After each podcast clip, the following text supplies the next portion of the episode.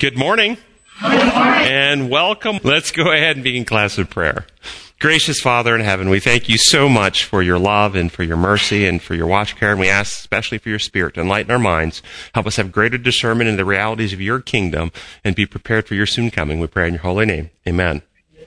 We're doing our first class this morning, which is lesson nine in the quarterly Isaiah, and the title is To Serve and to Save. And the memory verse is Isaiah 42, 1 which reads, Behold my servant whom I, I uphold, my elect one, in whom my soul delights. I have put my spirit upon him.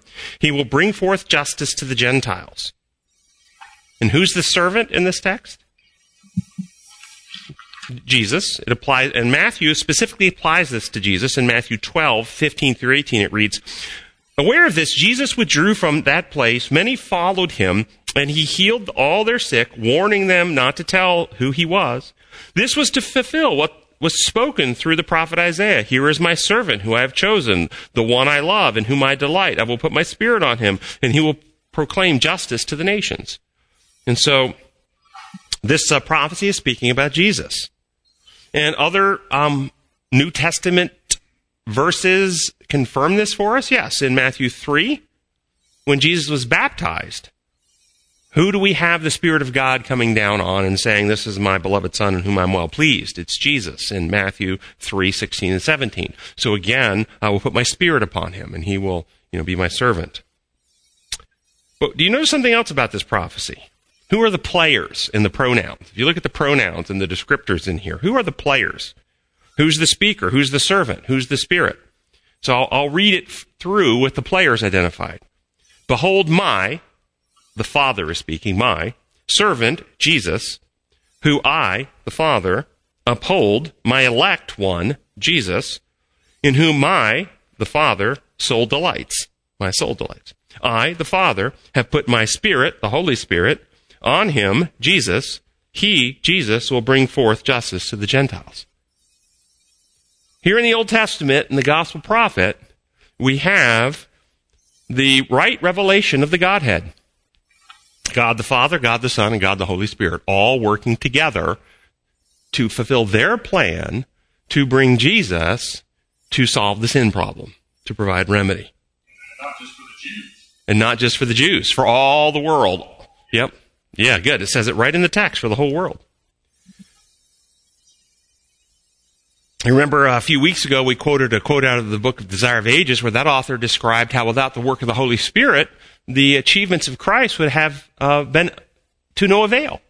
That the Holy Spirit makes effectual in the life of the believer what Christ wrought out in his victory here on earth.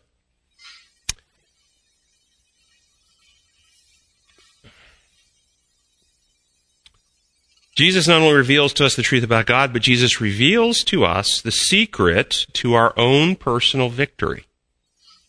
Understand Jesus' victory on earth uh, he overcame not through using his divine godly powers, but as a human being surrendering to his Father and being empowered by the Spirit. He resisted temptation by the Holy Spirit. The Spirit came upon him. He performed miracles not using his own power. He was tempted to use his own power, turn this stone to bread. He, he had access. He could have done it. But that's not how he did anything. Of my own self, I can do nothing, Christ said. All of his victories were achieved as a human being achieves victory. Through surrender to his Father and empowerment of the Holy Spirit. That's the secret to our victories as well. This is out of a little pamphlet written by one of the founders of the Adventist Church called Bible Echo, September 3, 1900. And it says, Christ lived a human life that he might be man's example in all things. He endured temptation even as every human being must endure. He believed God as we must believe. He learned obedience even as we are required to learn obedience. And he overcame as we must overcome. And how did he overcome? By trust in his Father and empowerment of the Holy Spirit. The last portion of the memory text says, He will proclaim justice to the Gentiles or he will bring justice to the Gentiles, depending on which version. What do you understand this justice to be? What is that? And what, what's the first question you need to ask? What law lens? If you have Satan's view of law, imposed rules like humans make up that require infliction of punishment, then justice is inflicting punishment. And this is Satan's view. Desire of Ages 761. Every sin must meet its punishment, urged Satan. That's the human model.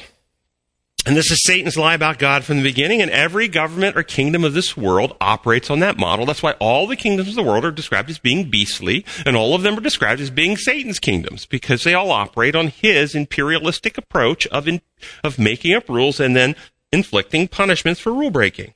For those who've rejected the kingdoms of the world with their imposed law, uh, and embrace God as creator and worship him as creator, accepting his laws as design laws, then we understand something completely different. That when we transgress or break God's law, we injure ourselves, take ourselves out of harmony with life. The result or wages of that is death unless remedied by our Creator. And thus God is working. The just thing is to heal and fix the damage. That's what love does. All the laws of health demonstrate this. They all demonstrate it. The battle between Christ and Satan is a battle, understand this, for our minds, for our minds. Satan's methods and principles, when believed and practiced, damage your mind and corrupt your character.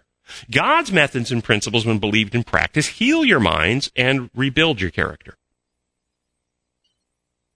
You can't avoid it. It's how reality works. In the Dark Ages, the beast of Revelation warred against the saints, and they warred not as uh, simply uh, with soldiers, they warred through the ideas they got the people to believe to corrupt their minds. And they did this by getting people to believe things that were nonsense. That were nonsense. Things like, God is love. And he wants you to love him. But if you don't, he'll burn you in hell. This is a classic Dark Ages teaching. Some still teach it today. And it's nonsense. The only way, if you believe that, it damages your mind. It dethrones human reason. Uh, you have to stop thinking. You can't think. That's irrational. Doesn't, it's not how reality works. And so you, you can't actually walk around in a world that makes sense anymore. And so what happens if you have surrendered objective reality? In other words, this is the goal to ob- surrender objective and live in a fantasy world you can't know right from wrong. There's no way you can tell it. So you have to turn to some authority who knows more than you to tell you. You can shorten people's suffering in purgatory if you just give us enough gold. Classic teaching of the Dark Ages. Think that through. God operates in some plane beyond us. The dead departed. They're not part of earth anymore. But somehow, gold to an uh, to people on earth will in fact affect what's going on in a different plane of existence. That's irrational. Also, what kind of a being has to be bribed in this way? You can have your sins erased by going on a crusade and killing people. Seriously, this was taught. No matter what your sins were, you go on the crusade and you kill Muslims, you will be in paradise. Your sins will be forgiven and erased. You understand that's irrational. It makes no sense. Thou shalt not murder. But if you go murder, you can have your sins erased.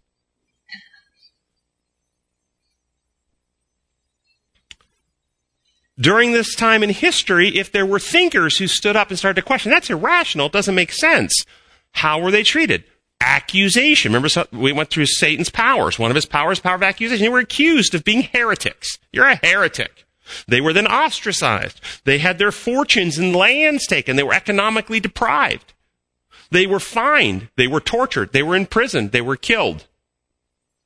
If you question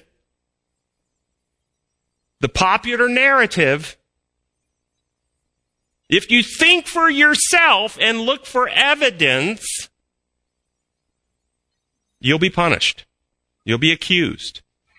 Do we see these same methods being practiced today as the image of the beast is forming?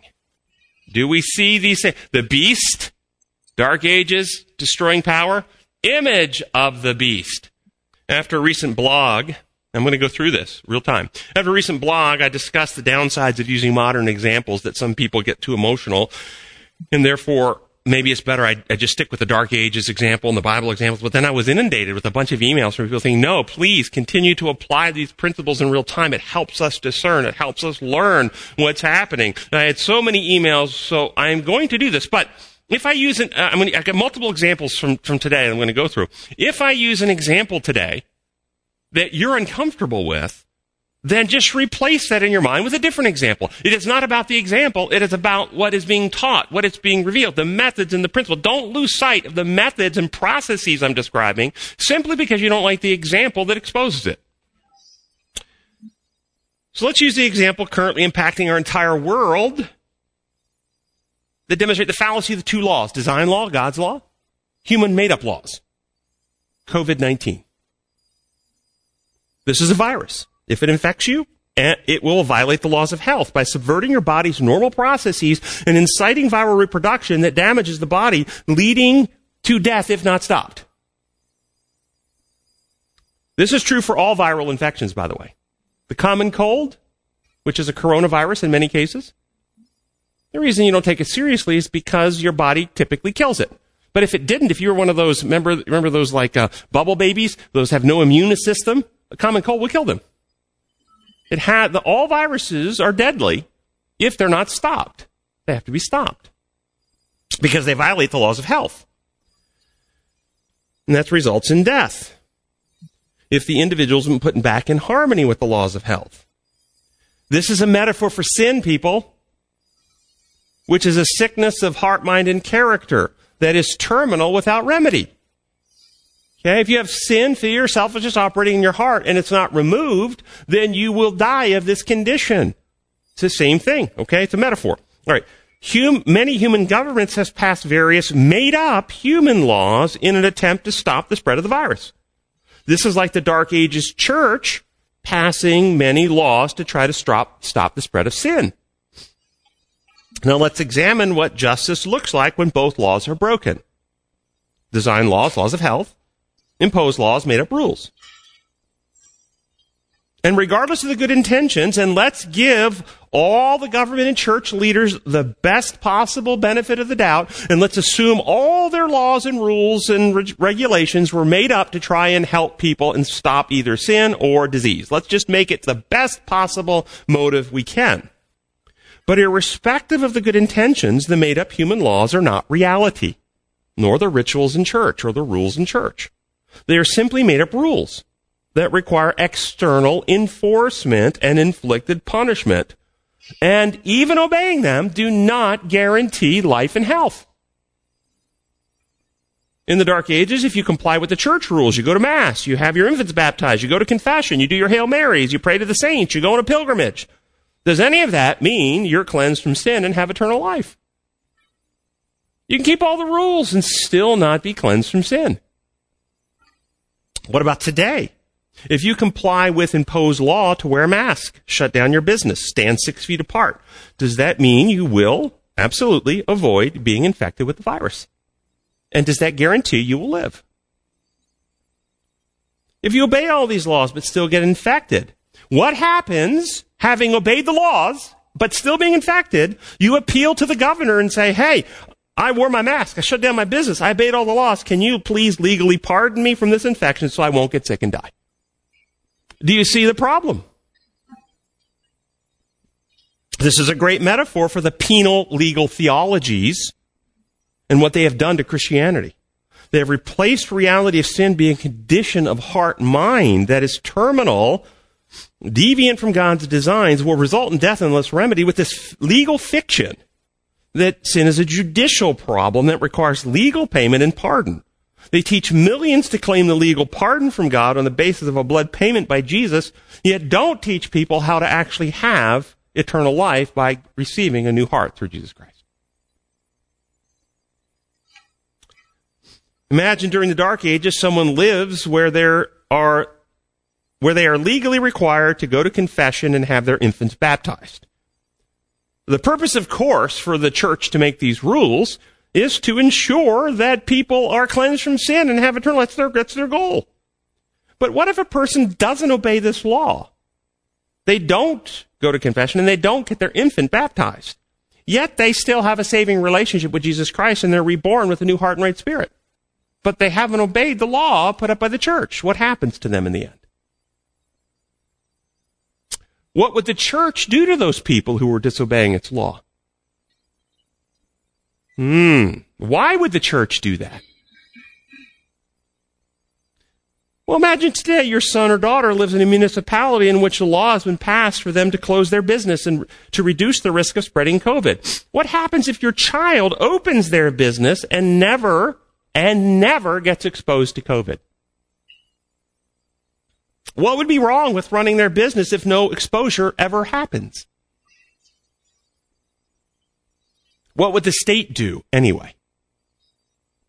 Why would the state need to do this? What kind of punishment is this?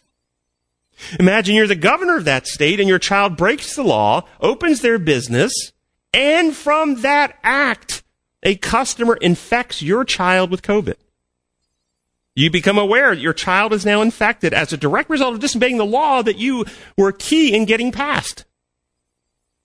If you do what's just, what is right, do you have your child executed for disobedience? If you do what's just or right, do you seek to inflict punishment upon your child? I can hear some already thinking, well, absolutely, you have to support the law. We need to definitely fine them. We need to shut their business down, take their business license from them. And let's say you do all that because you got to uphold the law now. You can't can't play favorites. How does uh, taking their business license and fining them in any way help resolve their condition? They're still, if you believe that COVID will kill them, still dying of this condition. Is your primary concern as governor and father or mother as parent, is your primary concern enforcing the law or is your primary concern saving your child? What if as you enforce the law to find and, and punish your child, and you're about to inflict the fines, his older brother stands up and says, no, no, I love my brother. Please, I, I, put, put, the fine on me. Let me pay the fine. Uh, and, and, and I will, I will suffer in his place as governor, would it be just for you to allow this substitution of punishment? And if you allow the innocent to be punished in place of the guilty, how does that resolve your child's infection? Do you see the corruption in Christianity?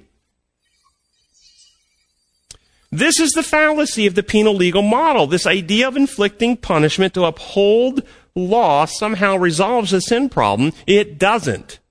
Because the sin problem is not a legal problem any more than being infected with COVID is a legal problem. Being infected is a health problem. Likewise, sin is a spiritual health problem, our eternal health. So if you do what's just or right in harmony with the law of love and the laws of health, what action do you take for your infected child?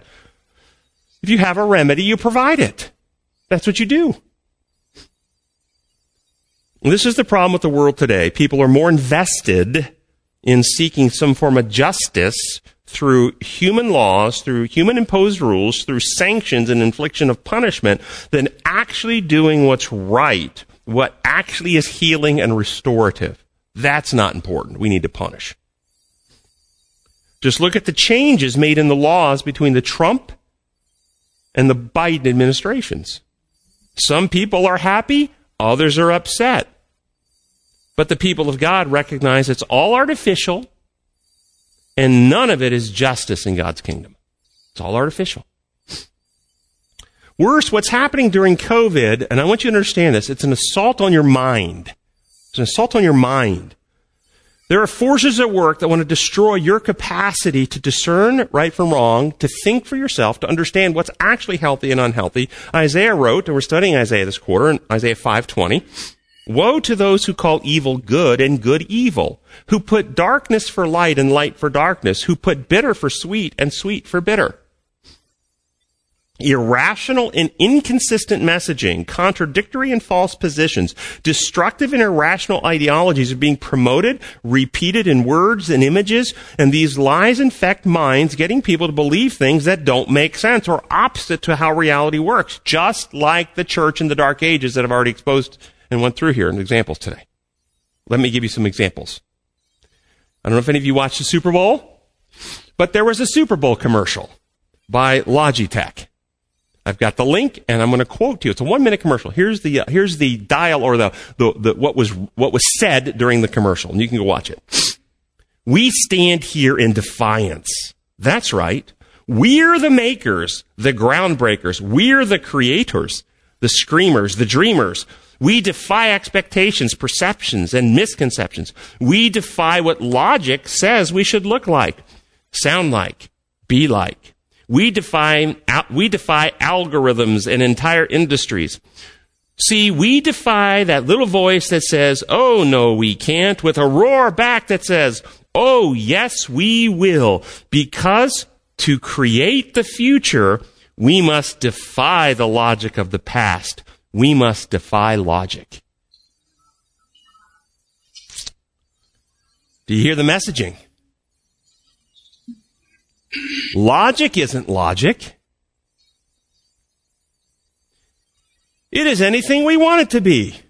And in fact, we can't, we can't succeed and achieve if we don't deny logic. And, and we can't go into the future successfully if we don't deny the logic of the past. And what history has to teach us, we can't accept history. We have to rewrite history. Then we can become the makers. We can be creators of logic and reality. Whose message is this? This is a. There it is. This is the message of the evil one if I ever heard it. This is what's being programmed into kids' minds today and societies today. The father of lies telling us lies. But for those of us who love truth, what is the truth on the question of the logic of history? I'll start with Deuteronomy 4 verse 9. God instructing through Moses the people. Only be careful and watch yourselves closely so that you do not forget the things your eyes have seen or let them slip from your hearts as long as you live. Teach them to your children and their children after them. What are we to teach? History. Paul in the New Testament in 1 Corinthians 10 11 says about the histories recorded in Scripture, these things happened to them as an example and were written down as warnings for us on whom the fulfillment of the ages is coming. Who doesn't want us, as the ages are being fulfilled, to understand the warnings of history? Oh, so we deny the logic of history. Or Ellen White wrote in Christian education, I think it's, I think it's what CET, what's CET stand for? Anyway, CET 204. We have nothing to fear for the future except as we shall forget the way the Lord has led us and his teachings in our past history. Who wants us to forget history? It's our enemy. Why? What happens to our mind when we disconnect it from reality, from facts, from history, from logic? There's an assault on your mind, folks. The Bible teaches that the mature are those who develop by practice the ability to discern right from wrong, Hebrews 5.14. If you remember the seven levels of moral decision making, God wants us not only to level five, love others more than self. Level six, understand his design, his laws, and participate with him, But level seven, be mature friend of his who understand his purposes. To be able to discern and think and understand and comprehend. To be mature, as it says in Hebrews 5.40, which requires the mature of those who develop by practice the ability to discern right from wrong, to think, to reason, to make choices. That's what God wants. Satan wants just the opposite. He wants to degrade us all the way down to brute beasts, creatures of instinct, level one, who Right and wrong is reward and punishment. Who's in authority? Who's going to reward me? Am I going to be punished? We don't need to think. We just know what the rules are. We need to avoid being punished. That's what he wants. How does he get there? This is how he gets there. By degrading our minds. I'm going to give you some more examples. He wants people, Satan wants people not to think, not to reason, not to weigh evidences, to deny evidence, facts, and history. He wants us to believe on claims, proclamations, declarations. They don't want people that can differentiate evidence from facts, evidence and facts from fiction and fantasy. They, they don't want you to be able to tell that difference. Then such people will follow whoever happens to tell them what they want to hear or be in authority. Our minds are under assault. Let me give you some more examples that have been going on for decades and they're building. Godless evolution, which generations are now taught in schools and which all public universities adhere to and all government research centers and all research funding and all peer review journals support. Even though it, in order to support this theory, you have to deny overwhelming and irrefutable evidence, such as the coded information in the DNA. There is no explanation. And the honest evolutionary biologist will tell you that it's not possible for that information to have been coded randomly. There is no explanation for random forces to take letters and code them and write books. That requires an intelligence. They all know it. They all know it. But they all deny it. Understand, you can't operate that way without damaging your mind. Your mind becomes conditioned to lack discernment skills, to lack the ability to tell the difference between truth and lies anymore. If you happen to be an honest professor who seeks to bring evidence based research that shows design and creator intelligence involved, you will not be appreciated. You will be accused of being a heretic, just like in the Dark Ages. You will be ostracized, just like in the Dark Ages. You will have your funding research revoked. You will have your publishing, uh, none of your papers will be accepted for publication. You will be fired from your job, just like in the Dark Ages. Your career will be killed. You may not, not be physically killed, but your career and your professional reputation will be executed. Just like the Dark Ages. Same methodologies are at work. Believe something that's nonsense, contrary to the evidence, and the only way to do it is suspend your thinking, accept falsehoods, which damage your mind and your critical reasoning skills. You become less capable of discerning truth from fiction. And then, so, so that's one. And then that leads, once you've suspended and you accept this stuff that doesn't make sense, it's contrary to evidence, then, well, there is no truth actually. Your truth is your truth, and my truth is my truth. This idea is corrosive and teaches that all views and perspectives are equally valid. There's no objective reality. Again, your mind becomes damaged. Who do we follow in a world with no objective reality? Whoever has the most power, so we won't be punished. Level one. So we see in the world. What do you think the riots were for this last year? To intimidate people to go along so they won't have their business burned. Level one, avoid punishment. Here's another one common today. There is no male or female. Gender is what one decides. It's an ar- male female is an arbitrary construct from religionists of the dark ages. Okay?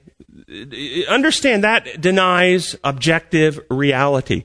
All day long, every person walks around and every person has their own reality based experiences with males and females. We're not talking sexual attraction or orientation. We're just talking males and females. And the whole world is filled with males and females and all the species of the world. It's the way it is. Everybody knows it's this way. But now the modern philosophy is, oh no, it's just arbitrary construct, which means we have to deny what we see. This is the most powerful modern day example of the emperor's clothing. Everybody knows Everybody knows the emperor doesn't have clothes. Everybody knows there's male and female, but you can't say it. You have to pretend the emperor's wearing clothes. You have to pretend there isn't really male and female. It's all made up. It damages your mind. And it leads to things like the new president's, uh, Biden's, ruling that male to female transgendered individuals can compete in female sports. That's his new ruling. Objective reality doesn't matter. And if you try to point out reality, objective truth, you're accused of being a bigot, intolerant, a heretic of the modern day. You might be mobbed, have your professional reputation ruined. Be deplatformed, be silenced, be censored. But what is the truth about this? Let me give you some science and some facts. Not only is there male and female, but biological males get testosterone production at puberty that causes marked physical enhancement in their bodies. They grow taller, their muscles grow bigger, their bones become denser, and they get larger hearts and lungs with greater oxygen carrying capacity than women. Additionally, testosterone provides muscle memory so that muscles remember to regrow more quickly after periods of atrophy as they have more nuclei that can direct the reproduction of the muscle growth even when testosterone lowers. Those nuclei remain. These physical benefits to athletic performance persist even if a male, biological male, later identifies as a transgender woman and artificially lowers their testosterone. The bones remain more dense. Their lung and uh, their heart and lung capacity for oxygen carrying remains greater than a woman. Their, their body mass is bigger. Their muscle is more dense. But truth doesn't matter. Facts don't matter. We must deny reality. Look, aren't the emperor's clothes beautiful? Let's take another example from the Super Bowl. In fact, from the entire football season, both professional and college, the question of wearing masks in the COVID environment. Now let's assume, uh, notice I'm going to take the high ground here. Let's assume that mask wearing works to reduce viral transmission. That are, that's actually still debated. But let's take the high road that they work. It really stops viral transmission. Let's just assume that to be true. And if we assume that to be true, that mask wearing will reduce COVID transmission, what is the messaging that we are bombarded with in our society and around the world about mask wearing? If you don't wear a mask, you're at high risk of dying. Mask wearing, you must wear it in order to save your life and be safe. That's the messaging. If we assume that the masks are effective and will reduce your risk of contracting COVID and you don't wear one, is that the same thing as putting your life at risk or putting yourself at high risk of dying? No, it's not, because that assumes that being infected is you're being infected with a highly virulent agent. Not a highly contagious agent, a highly virulent one. Cont- con- contagiousness is it spreads really easy. Virulence is that it really kills easily as well. COVID does not. You, you, you've been conditioned to think it does, but look at the data. A highly virulent disease, Ebola.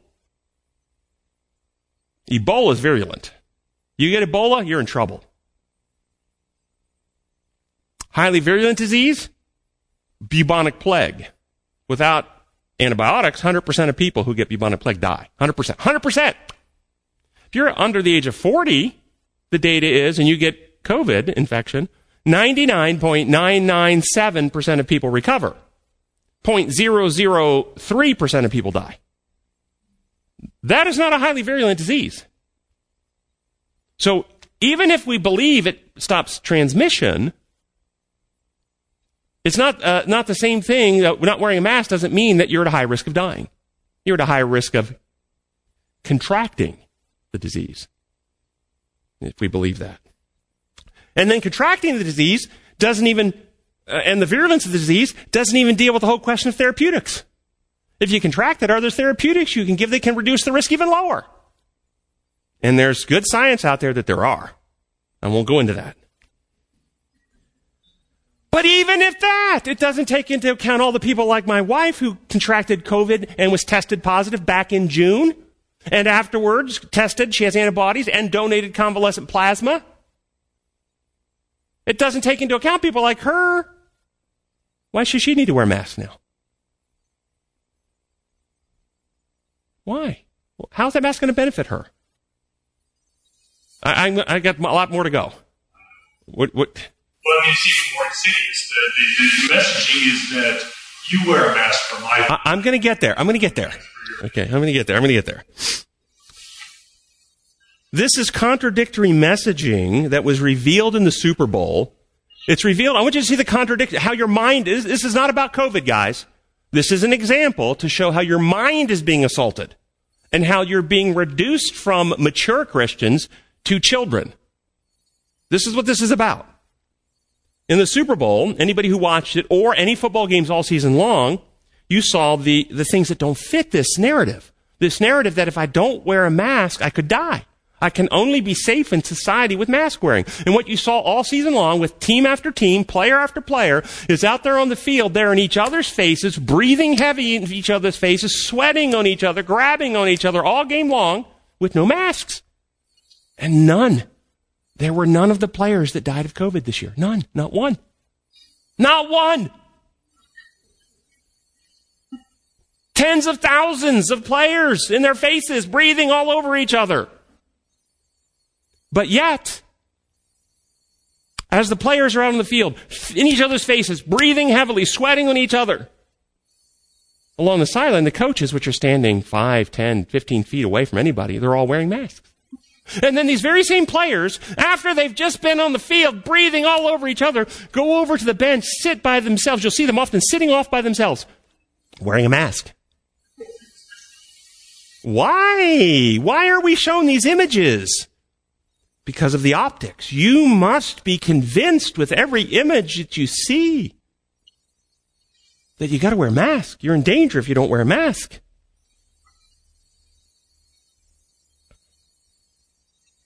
We can't function safely in society. You can't walk around in your community without a mask. You could die. We're being conditioned to deny history, to deny reality right before our eyes, to accept authoritarian rule, even if it doesn't make sense, to take it on faith that someone in charge knows better. They know what is right. Don't ask questions. Just believe. Understand very clearly, folks, these football players out there each week are not putting their lives at risk. They wouldn't be out there if they thought their lives were at risk. Uh, some of you may remember a player named Ryan Clark who played for the Pittsburgh Steelers. He has sickle cell trait.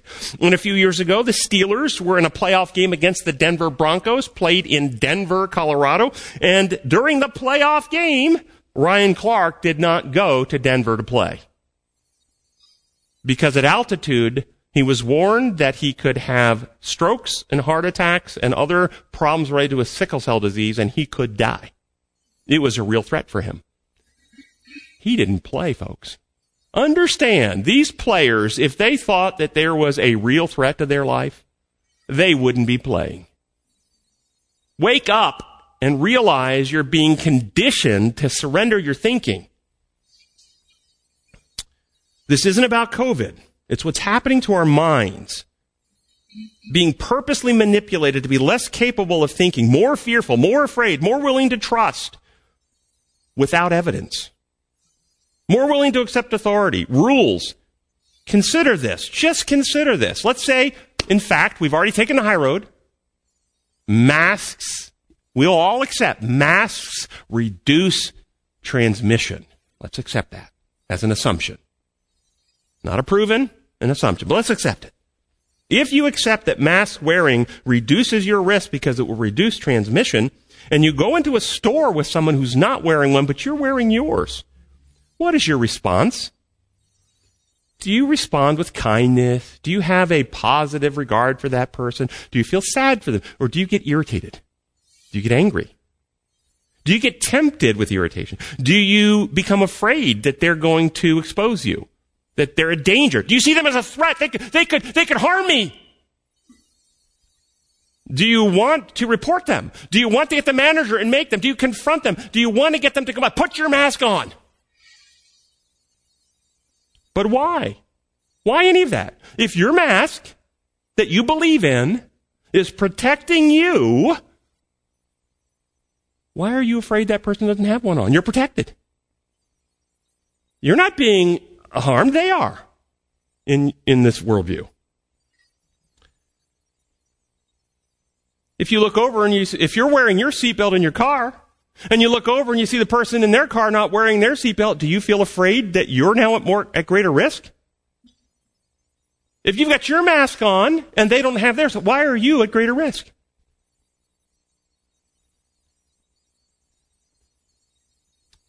Jesus described the events leading up to his coming in Matthew 13, 12. One of the, uh, excuse me, Mark 13, 12.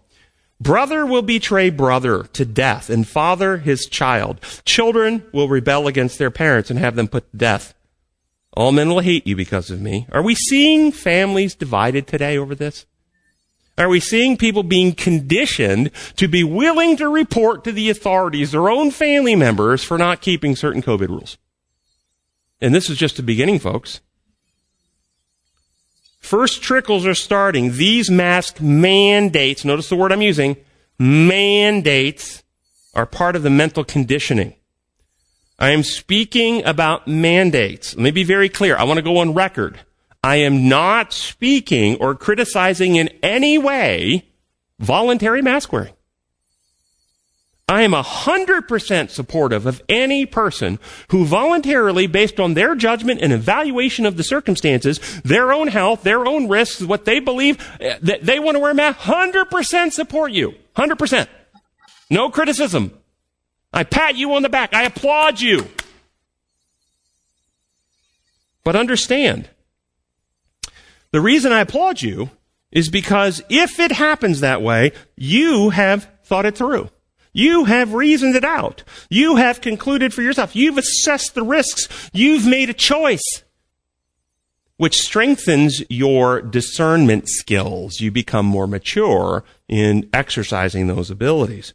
It's not ultimately about the mask. It is about what's happening in your mind and how you got to the point that you wore the mask. I applaud you for weighing it out, reasoning it, and making your own decisions. Beautifully done. But you understand this is not what the enemy wants. The enemy does not want you to wear a mask because you thought it through and made a choice. They want to break down your individuality. They don't want you to be a mature Christian who can discern and think and choose. They want to destroy your ability to be an effective agent for God because, and they do not want you to decide to wear a mask or not. They want you to comply, to surrender the choice to higher authority. That's what they want. Your agreement is not required. Your compliance is required. That is the goal condition you to accept lies as truth, irrational application of imposed laws that by the ruling authority, then when more irrational laws come down the pipe later, you're going to be less capable of resisting them. That's really what's happening here, folks. How much better that we present the truth in love and leave people free to weigh it out and make their own decision. I received an email this week from an online listener. Here's the email. Dr. Jennings reveals truth over and over again. Here is the most recent example of what I'm referring to. In this week's lesson, live class, February 6, he mentions the enemy will come with some type of justice, some type of justice cause suited for a person's mindset. Then he listed a whole bunch of them, economics, racial, etc., etc. Well, I was amazed as I witnessed this very point being played out with some of my friends. The topic was the reality czar that I brought up, uh, Tim brought up. Uh, after class, I verified it and gained an understanding of what it was and shared it with some of my Christian friends. Some of them actually thought it was a good idea. Their thinking was, because of all this misinformation, lies, someone should monitor what is put out there and it would be just to protect the people from misinformation. I was dumbfounded. But it was an example of the real, in real time of what Tim was talking about. When I asked them about freedom of speech, they were willing to give up their freedom if it kept misinformation from being put out there for the good of the people. Then I asked them whose reality they thought the reality czar would be promoting. Do you think they will dig into the evidence for the truth or make declarations based on their own biases? Well, to that, they actually stopped and, and pondered. Who should decide reality for you and me? Certain people in the media have constantly held up scientists. Scientists, yes. We listen to the science. We listen to the scientists. Whether it's on global warming, whether it's on COVID, we listen to the scientists. How many of you remember the science article, article after article in the 60s and 70s that told us there was no association between tobacco and cancer? Do you understand? There was article after article in journal after journal, no association. And what do we learn from that? That the science can be corrupted by money and politics to misinform us Do we think this stopped with tobacco? Please, folks. I gave examples a few weeks ago of two articles, one in the New England Journal, one in the Lancet, were completely fraudulent about this issue to incite fear, to undermine the confidence in a very safe medication called hydroxy- hydroxychloroquine. Both articles have since been retracted. I hope you realize there is no justice in the human justice system. It's all imposed punishments, arbitrarily applied by whomever is biasedly in power at this time. And it keeps, and they, and the groups keep fighting back and forth to gain power, to change the laws, to force their moral view on society. This is Satan's kingdom, and the fighting never stops. Excuse me. This is out of Christ Triumphant, page 11. Because of Satan's accusing power, remember one of his powers, power of accusation? It was not the plan of God to deal with him as he deserved. The tempter would throw all the blame of his course upon others who were below him. He would make it appear that if he could have moved according to his own judgment, all the demonstration of rebellion would have been avoided. The condemning power of Satan would lead him to institute a theory of justice inconsistent with mercy. He claims to be officiating as the voice and power of God, claims that his decisions are justice and pure and without fault. Thus, he takes his position on the judgment seat and declares that his counsels are infallible. Here, his merciless justice comes in and a counterfeit of justice, abhorrent to God. This is punishment rule breaking that must be punished. God's methods are quite different, and God's justice is quite different. I want to go through now, and this will probably be what we finish up with. I hope I can get through it. And if I go over a little bit, we'll just have to make our next class a little shorter. This is a quotation out of Review and Herald, September 7, 1897. Satan's representations against the government of God and his defense of those who sided with him were a constant accusation against God. His murmurings and complaints were groundless, and yet God allowed him to work out his theory. Satan is a liar and accuser. His accusations are groundless because there's no truth on his side. Yet God gives him freedom. God did not censor Satan. God did not take down his Twitter account or block him from social media. God left Satan free. Why? If you think it's right to censor, to deplatform, to silence opposition voices for the good of the people, to save lives, whose method are you preferring? Continuing on. God could have destroyed Satan as all his sympathizers as easily as one picks up a pebble and casts it to the earth, but by doing so, he would have given a precedent for the exercise of force. What is a precedent? an action that serves to justify future actions. God would not do this. Why? What happens actually in hearts, minds, and in reality when force is used? Do you get more love when you use force or more rebellion? Do you think it's right and just to force people to comply to your moral standards and laws to punish sin? Does sin need to be punished in your moral view? If you think so, whose kingdom are you preferring? That's Satan's kingdom, folks. Next sentence. All the compelling power is found only under Satan's government. How much of it? All of it. What type of law is Satan's kingdom built upon? It's made up rules which require enforcement and compelling power infliction upon. God's kingdom, design law, doesn't use any of this. Next sentence. The Lord's principles are not of this order. He would not work in this line or on this line. God will not work by rule enforcement. Only Satan does. How many Christians are eager to join the ranks of the enemy and support the state in enforcing their rules upon others. We can never win friends this way. We can never convert hearts this way. We can never eliminate fear, selfishness, and rebellion out of the heart. We only spread it and make it worse. Continuing on. He would not give the slightest encouragement for any human being to set himself up as God over another human being, feeling at liberty to cause him physical or mental suffering. This principle is wholly of Satan's creation. Yet how many today in society believe it is right and just to have other human beings be authority over us and to punish us and inflict pain and suffering on us if we don't go along with their approved narrative? Just listen in the aftermath of this election, folks. There is on almost every media outlet calls for punishing people who supported the last administration. Fire them from their jobs, take away their co- previously earned college degrees, revoke them,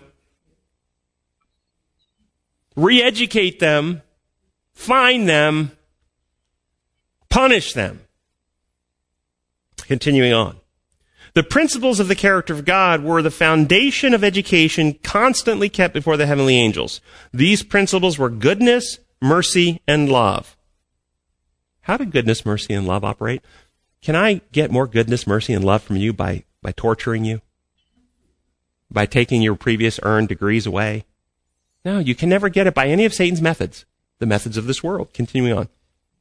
Self-evidencing, self-evidencing light was to be recognized and freely accepted by all who occupy positions of trust and power. What does self-evidencing light mean? How reality works. It's self-evident. That's how it works. It's obvious because that's what transpires. It's history. Okay? That's why we have to deny history in order to go into the future, the future that Satan has for the world, in which you have a beastly system that coerces everybody, we have to deny history. We have to have our own logic to create a new reality because history is how reality works. We can't allow history. We can't, what actually transpired. We, like, like football players not dying when they don't wear their mask exposes a lie that we can only be safe if we wear one. We must deny that. Continuing on. They must accept God's principles and through the presentation of truth and righteousness convince all who are in his service. What is this method? The truth presented in love. That's what we try to do here. I, I, I promise you, I may come across fairly passionate and intense, but you will never find me seeking to get you fired from your job, getting you deplatformed, having your Twitter account taken away, getting you fined or in prison simply because you believe differently than me.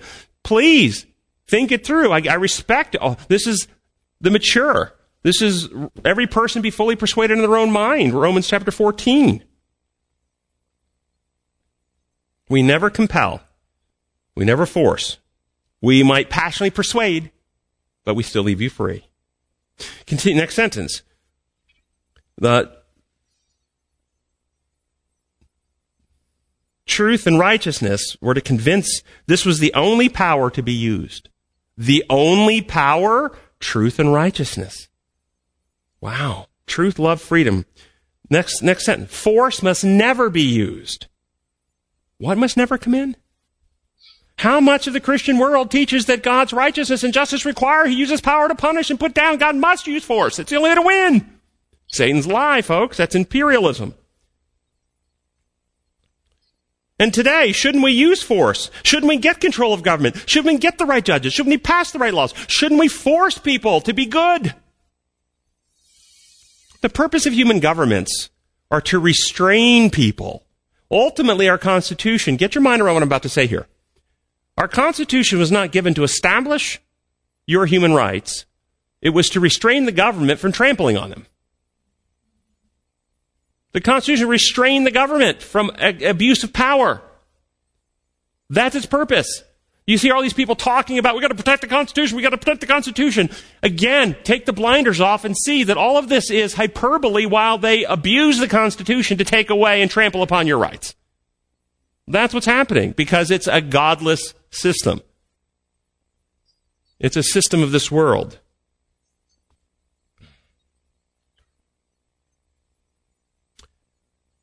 What must never come in force. But what if we need to save lives? Shouldn't we use force to save lives? Isn't it right to force people when lives are at stake? Understand reality, folks. Force can save an individual life in the short run. You can. You can use force to kill somebody who's about to murder somebody else to save that individual life in the short run. You can. But you can never end violence with violence. You can never end conflict with more violence, force, and conflict. And thus you never actually save more lives in the long run. The use of force only perpetuates sin and keeps the conflict going while we all believe we're trying, we're making it better. It's a lie. Another deception. All who thought that their position gave them power to command their fellow beings and control conscience must be deprived of their position, for this is not God's plan. Woo-hoo-hoo. Wow. Too bad both church and state leaders don't know this one. The role of earthly governments are not to, res- to promote righteousness. They're simply to restrain chaos. That's it.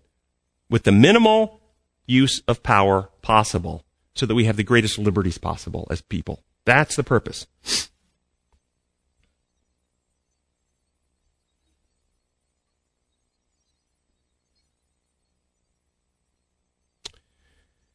In the councils of heaven, it was decided that Satan, that the principle, excuse me, in the councils of heaven, it was decided that principles must be acted upon that would not only, that would not at once destroy Satan's power.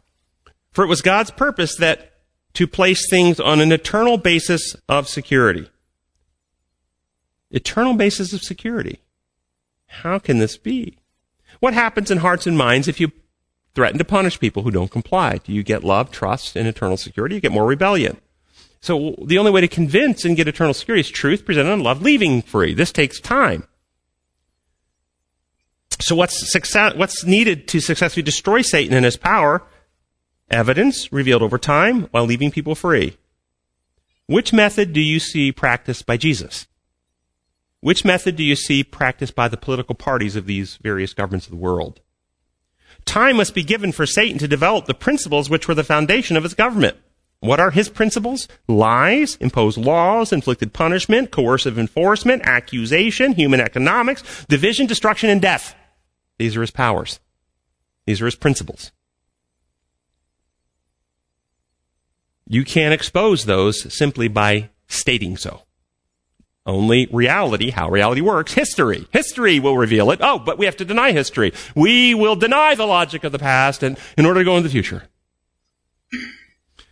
The heavenly universe must see worked out the principles which Satan declared were superior to God's principles. God's order must be contrasted with Satan's order. The corrupting principles of Satan's rule must be revealed. The principles of righteousness expressed in God's law must be demonstrated as unchangeable, perfect, eternal. And where is this contrast between God's government and principles and Satan's government and principles made most clearly? In the life of Jesus. In the life of Jesus. Yeah, the life and death of Jesus. That's right. First and foremost. But, Jesus said, You are the lights of the world.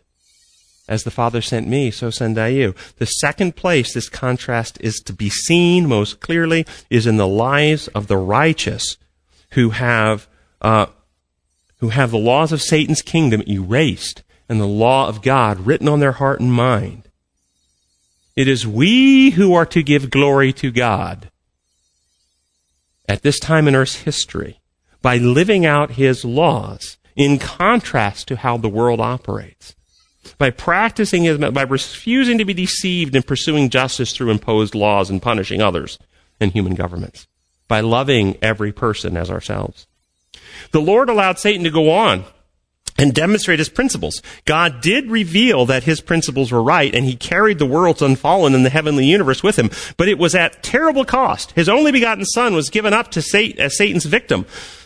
The Lord Jesus Christ revealed a character entirely opposite that of Satan's.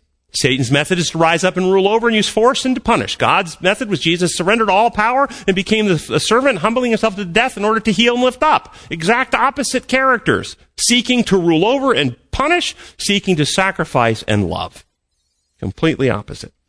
As the high priest laid aside his gorgeous robes, Christ emptied himself, took the form of a servant, offering to sacrifice himself. By causing the death of the sovereign of heaven, Satan defeated his own purpose. He was allowed to go on until his administration was laid open before the world's unfallen and before heavenly universe.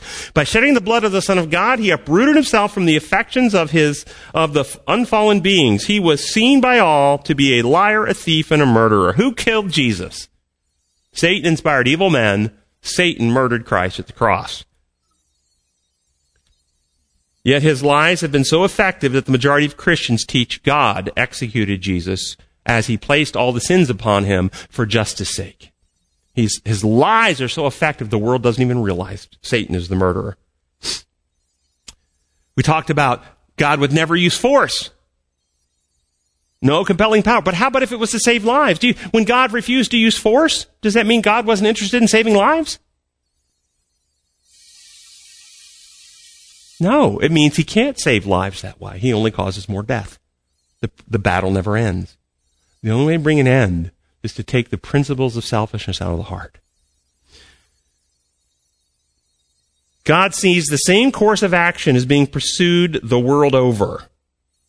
Men and women come to the place where the, where, where the road diverges. It is either right or wrong. And only the mature who develop by practice have the ability to discern the right from the wrong. But your mind is being assaulted by all these things I've gone through in class today so that you're losing if you're buying into the world's theories and philosophies and, and, and claims and wanting practices, you're, you will lose the ability to discern the right from the wrong. You will come to the road and you'll have no idea which is the right and the wrong. And you'll go down the wrong because the rest of the world tells you it's the right. Today, Satan is working upon human minds by his crooked principles. Oh, yes, he is. These will be adopted and acted upon by some who claim to be loyal and true to God's government. Oh, do we see that happening? How many in the churches are teaching these crooked principles? How shall we know that they are disloyal and untrue? By their fruits ye shall know them. God does not force anyone. He leaves all free to choose. So all of you out there who in the name of God are willing to pursue the governments and any other authority you can get to force people to comply in order to save lives, you're on the crooked path. You've left the straight and the narrow. You're not on God's team. I don't care who you claim to be serving. You're not serving Him.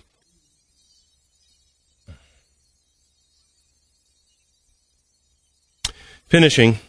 Individually, we are deciding our eternal destiny deciding whether we shall enjoy the highest honor that can be given to man, even the eternal weight of glory, or, or be ranked with Satan by possessing his character, by dishonoring God because we profess to be Christians while, pre- while misrepresenting Christ. Those who choose to reveal the character of the arch deceiver identify themselves with him beyond the possibility of change because they choose not to see themselves as wrong. Embracing imperialism pursuing justice by laws and force and coercion and compelling and punishment. You're not on God's team. Embracing what Jesus brought, transformation of heart and mind, through love, including loving the enemy, and praying for them who misuse us. Having our hearts renewed where we can be lights in this world like Jesus, Jesus was. That's, that's the call. Live a different principle. Come out of this system. Don't buy in. Practice your own discernment and understand your mind is really under assault in this world today. Our gracious Father in heaven, we thank you so much for your love and your goodness and your truth and what Jesus has revealed and the way you run your kingdom. We ask that your, uh, your spirit will take these truths, help us learn to discern, give us the uh, strength to make the right choice, and then transform us back into your ideal and design and enable us to take these messages and these truths, these final messages of love and mercy to the world, so that you will come soon. We pray in your holy name. Amen.